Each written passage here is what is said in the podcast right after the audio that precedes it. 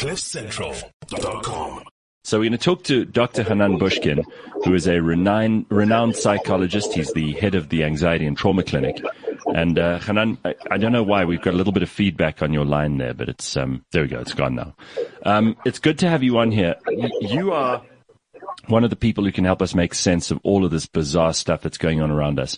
I mean, people really are struggling to deal with the changes in the workplace. Um, surveys obviously are showing us that depression, anxiety, and suicides have increased all over the world. We were talking very much about this before you came on.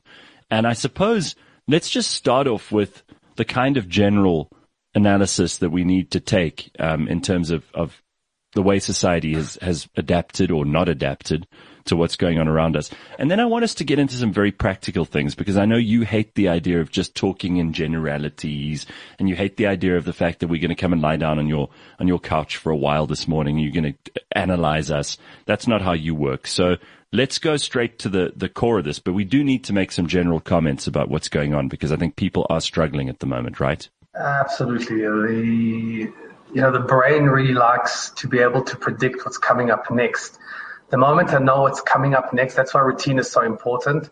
The brain feels safe. The moment I don't know what's coming up next, the brain starts to um, start going like uh, like a hurricane, mm. trying to figure out am I going to be eaten by this tiger or by this crocodile? What's behind this door? So you know, pre-pandemic, we could semi-predict. The world was changing all the time, but not at this rate. But during this pandemic, we don't know what's coming up next. Are we going into a third wave? How's the vaccine? What's happening with the vaccine? Mask on, mask off. We actually don't know schools and uh, are they opening up? Are they closing down restaurants? The world is changing at such a fast rate, uh, such a fast rate that the brain just cannot adapt. It can't catch up. So all it does, it just spins. It looks for option A. If option A doesn't happen, I'm going to lead leads me to option B. What if option B doesn't happen? And it just turns into uh, chaos that's why anxiety has just shot up during this this pandemic because the the general consensus I don't know what's coming up next mm-hmm. and I don't know what to do with what I have in front of me. We don't have a manual for this. We haven't been presented with a right. with a go-to um, cheat sheet and uh, that's why everybody's just spinning. So, I mean, you you obviously treat a number of people because you're you're a clinician as well, but there is there is a lot of uncertainty, as you say, but there's also this funny thing that's going on that that people uh, were having problems before the, pan, the pandemic came along. Let's not mess around. I mean, there are loads and loads of people who've got undiagnosed conditions or thought they were coping, and this has given them the pretext to be able either to confront their real problems or to use the pandemic as an excuse for what they didn't deal with before. And that's also something we've got to be very honest about, right? You know what? The, all these issues that are coming up now were were there way before the pandemic hit. The pandemic just gives people a reason and an excuse and a justification to, to actually talk about it. If I'm having an issue with my wife, as an example, and um, I can kind of block it and block it, but the moment we get on a roller coaster, Mm-hmm. A real roller coaster. Imagine me going uh, to Gold Reef City, getting on the one of those uh, what do you call those those uh, anacondas. Please believe me, all my issues with my wife are coming up right there and then. and it's not it's not that I invented them on the roller coaster; they were always there. But because I was spinning, literally, I gave myself permission to bring it up. You never do the dishes. You never do this. You never do look after the kids. You never have whatever, many different things. so this pandemic, this um, this anaconda that we are going through didn't raise or bring um, or create any issues. It just gave us permission now to talk about it. So now we can talk about our difficult boss and our difficult relationship and uh-huh. how sick and tired I am of the work-life balance. So this spinning that we're going through, this anaconda, so to speak, uh-huh. um, just gives us a reason to kind of kind of talk about it now. All right, so let's talk about it. I mean, anxiety. Um, we we were saying earlier, and this is where I need you to apply your mind to what we're just talking about as pedestrians. But anxiety is something that has always affected humans. Some people say it's just part of everyday life, and a certain level of anxiety is completely normal.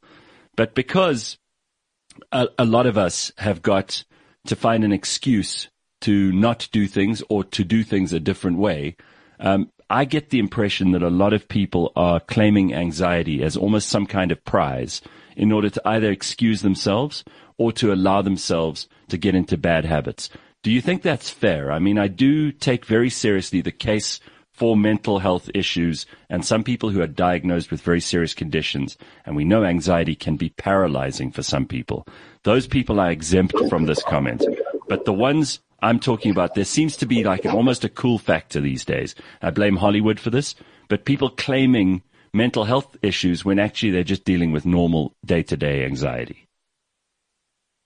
I want to tell you, I want to tell you a story. You know, when I did, when I went through my masters and we went through a whole psychopathology book, the A to Z of psychopathology. It's a book this thick. Yeah. And it goes through all the disorders, A right through to Z. And something interesting happens. You start with antisocial personalities and you go mm-hmm. right to their Zs. And something interesting happens when you read through it. You start with, you start with antisocial and you read the symptoms and you go, shit, I've got this. and then you move into the bipolar and you go, shit, I've got this too. and then you move into the anxiety and the depressions and the and the schizophrenia. You go, you go, you go. I have, I have this too. So you actually realize that we as human beings, we've got bits and pieces of everything. If I do a test on and I look for reasons of why I'm anxious, mm. I will find it. If I look look for reasons of why I'm depressed, I will find it. If I look for reasons of why I'm I've, uh, I'm paranoid, I will find it. We have bits and pieces of everything. We are that's what makes us beautiful and unique and human. Uh, to say somebody doesn't have anxiety is insane. As a matter of fact, anxiety in the right in the right context is very important. If a lion comes into in through the store right now, I need to feel anxious uh, because that anxiety will help me fight or flight. If right. I get bullied at school, I need to feel depressed because depression builds up this shield that protects me and makes me avoid things. I need to feel anger. Anger is very important, especially when I'm being confronted with someone that I need to push away. Mm-hmm. Um, any any emotion that you can think of on the planet has a purpose in the right context. Right. In the right context. In the right context, it's incredible. So when somebody says to me, "Oh, I sometimes feel anxious," I'm like, "Good for you." Oh, Hanan, I sometimes feel depressed. Well, good for you too. Mm. Oh, Hanan, sometimes I'm paranoid. Well, good for you too. The truth is, every emotion has a reason in the right context. The problem is when we have these emotions when they do not serve a purpose any longer.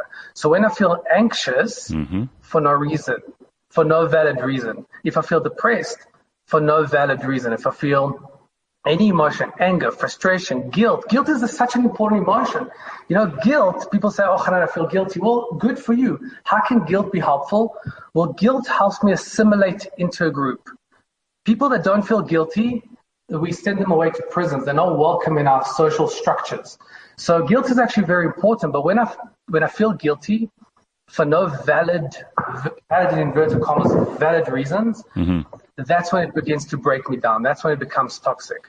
So I agree with you that people use these diagnoses as a way to feel stuck because it's much easier. And by the way, 99% of people use diagnoses as a way to get stuck uh, because it's much easier to stay in my comfort zone and kind of wallow in what I feel and have perhaps other people feel sorry for me yes. than actually step out of my comfort zone and create some change. Um, so yeah, of course, of course I can get stuck because I've got bipolar. Of course I can get stuck because I'm suffering from borderline personality disorder. Of course I can get stuck because I'm suffering from major depression. I'm very much against this whole idea of diagnosis as a reason to stay stuck. The truth is you have a choice. This is where you're at.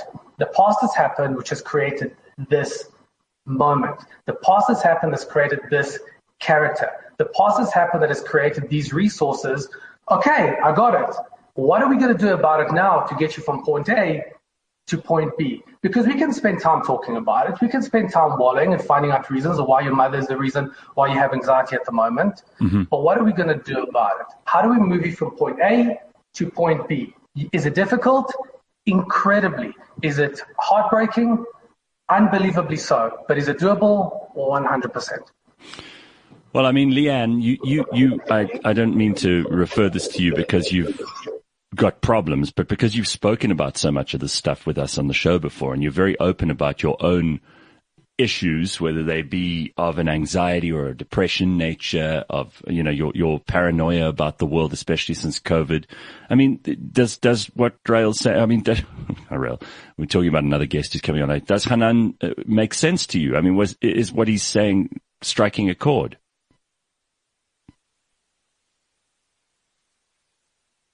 You're on mute. Hmm, there she is. It's really bad. I only heard about 10% of what you said. Oh, shit, sorry. But, um, yeah, so yes, I mean, I, I, I was diagnosed 22 years ago and I've been on medication for 22 years. There's a, there's definitely a difference between, um, um, having anxiety in, in episodes and due to things that are going on in your life, or whether it's um, genetic and it's something that you're predisposed to. Um, but yes, at times it's it's absolutely debilitating. And the thing is, to do exactly um, what you're saying is is to just move on and looking at the future and how to get over what's happened. Um, and I think there's also a very big difference between guilt and shame. Um, you Right. It's uh, uh, for some reason you've frozen, oh. uh, Leanne. I'm just going to take you off of there for the moment. So, uh, first of all, she she touched on a lot of things there. I mean, do you agree with with broadly what she said? And then I'm interested in that question of the difference between guilt and shame. Uh, so let me address one thing, which is actually very very important for me to mention. Mm-hmm. The these emotions can be debilitating, but let's not let's not confuse debilitating and I can't do anything about it and debilitating and I can do something about it. Mm-hmm. I also want to highlight that just because you don't know what to do doesn't mean nothing can be done about it. If my car's stuck, I've got no ideas on how to fix my car, but it doesn't mean that it can't be fixed. Right. So a lot of people with these so-called mental mental disorders or mental conditions or mental illnesses or mental diagnoses, they're stuck 99, I'm telling you, 99% of people that have a mentally diagnosed illness, all it is about is either I don't know what I want or I don't know how to get it. I don't know what I want or I don't know how to get it. And right. just because you don't know how to get yourself unstuck, it doesn't mean that you can't get yourself unstuck. I, I completely feel uh, this empathy towards people that feel these debilitating emotions and they feel like, I, I don't know what to do about it. But I also want to tell everybody that does have these debilitating emotions, you can get yourself unstuck. Therapy these days is very different to how it was 60 years ago, where you lay on the couch, we ask you how, how your mother treated you, and you hopefully felt better in 25 years.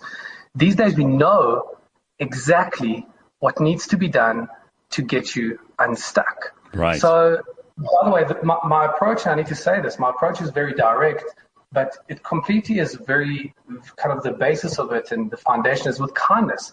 I feel sorry for people, but not sorry in the, in the way like, oh, shame, let you swallow, but rather, hey, I hear you, I hear you, but we can get you unstuck. All right, and, and what Leanne referred to in that in that difference between guilt and shame. Do you want to just comment on that because I think that's really interesting, and many of us may not know the difference.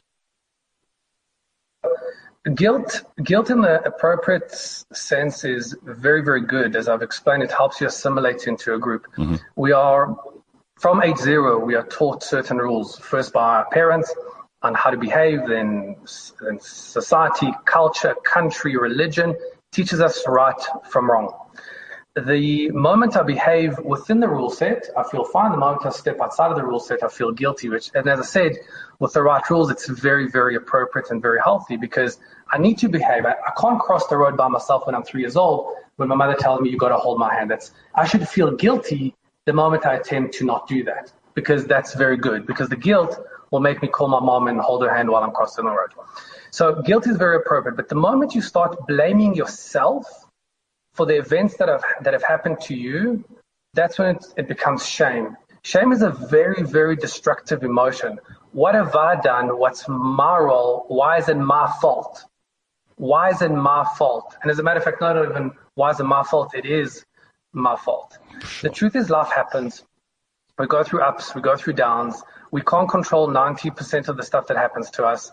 Um, And you should never blame yourself for what has happened, but you can and you must take responsibility for where you are now. It's okay, you're an adult. It doesn't mean that you have all wonderful feelings. We have good, we have bad feelings, but you can do something about it. You can get in the driver's seat as opposed to sit in the passenger seat and watch your life go by. You know, my favorite quote of all time is if you're not the chess player of your life, you're a pawn in someone else's.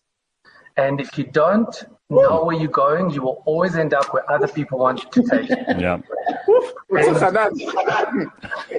And, and, and the reality is, think about it. If I know I'm heading to Cape Town, I know that's my goal. That's where I want to go. If somebody comes along and says, Hey, Hanan, can I have a lift to Bloem? No, because I'm going to Cape Town. But if I don't know where I'm going and somebody says, Hey, can I have a lift to Bloem? Sure. So 20 years later, I was everywhere for everyone else, but not me. If you don't have a goal, you will naturally live out somebody else's goal. But listen, setting goals is very, very, very difficult because it requires grief. The moment I commit to Cape Town, I have no choice, but I have to let go of Joburg. Right. And who wants to let go of Joburg? Yeah. And the worst possible case scenario is want to go to Cape Town, but wish you were in Joburg. That's what people are.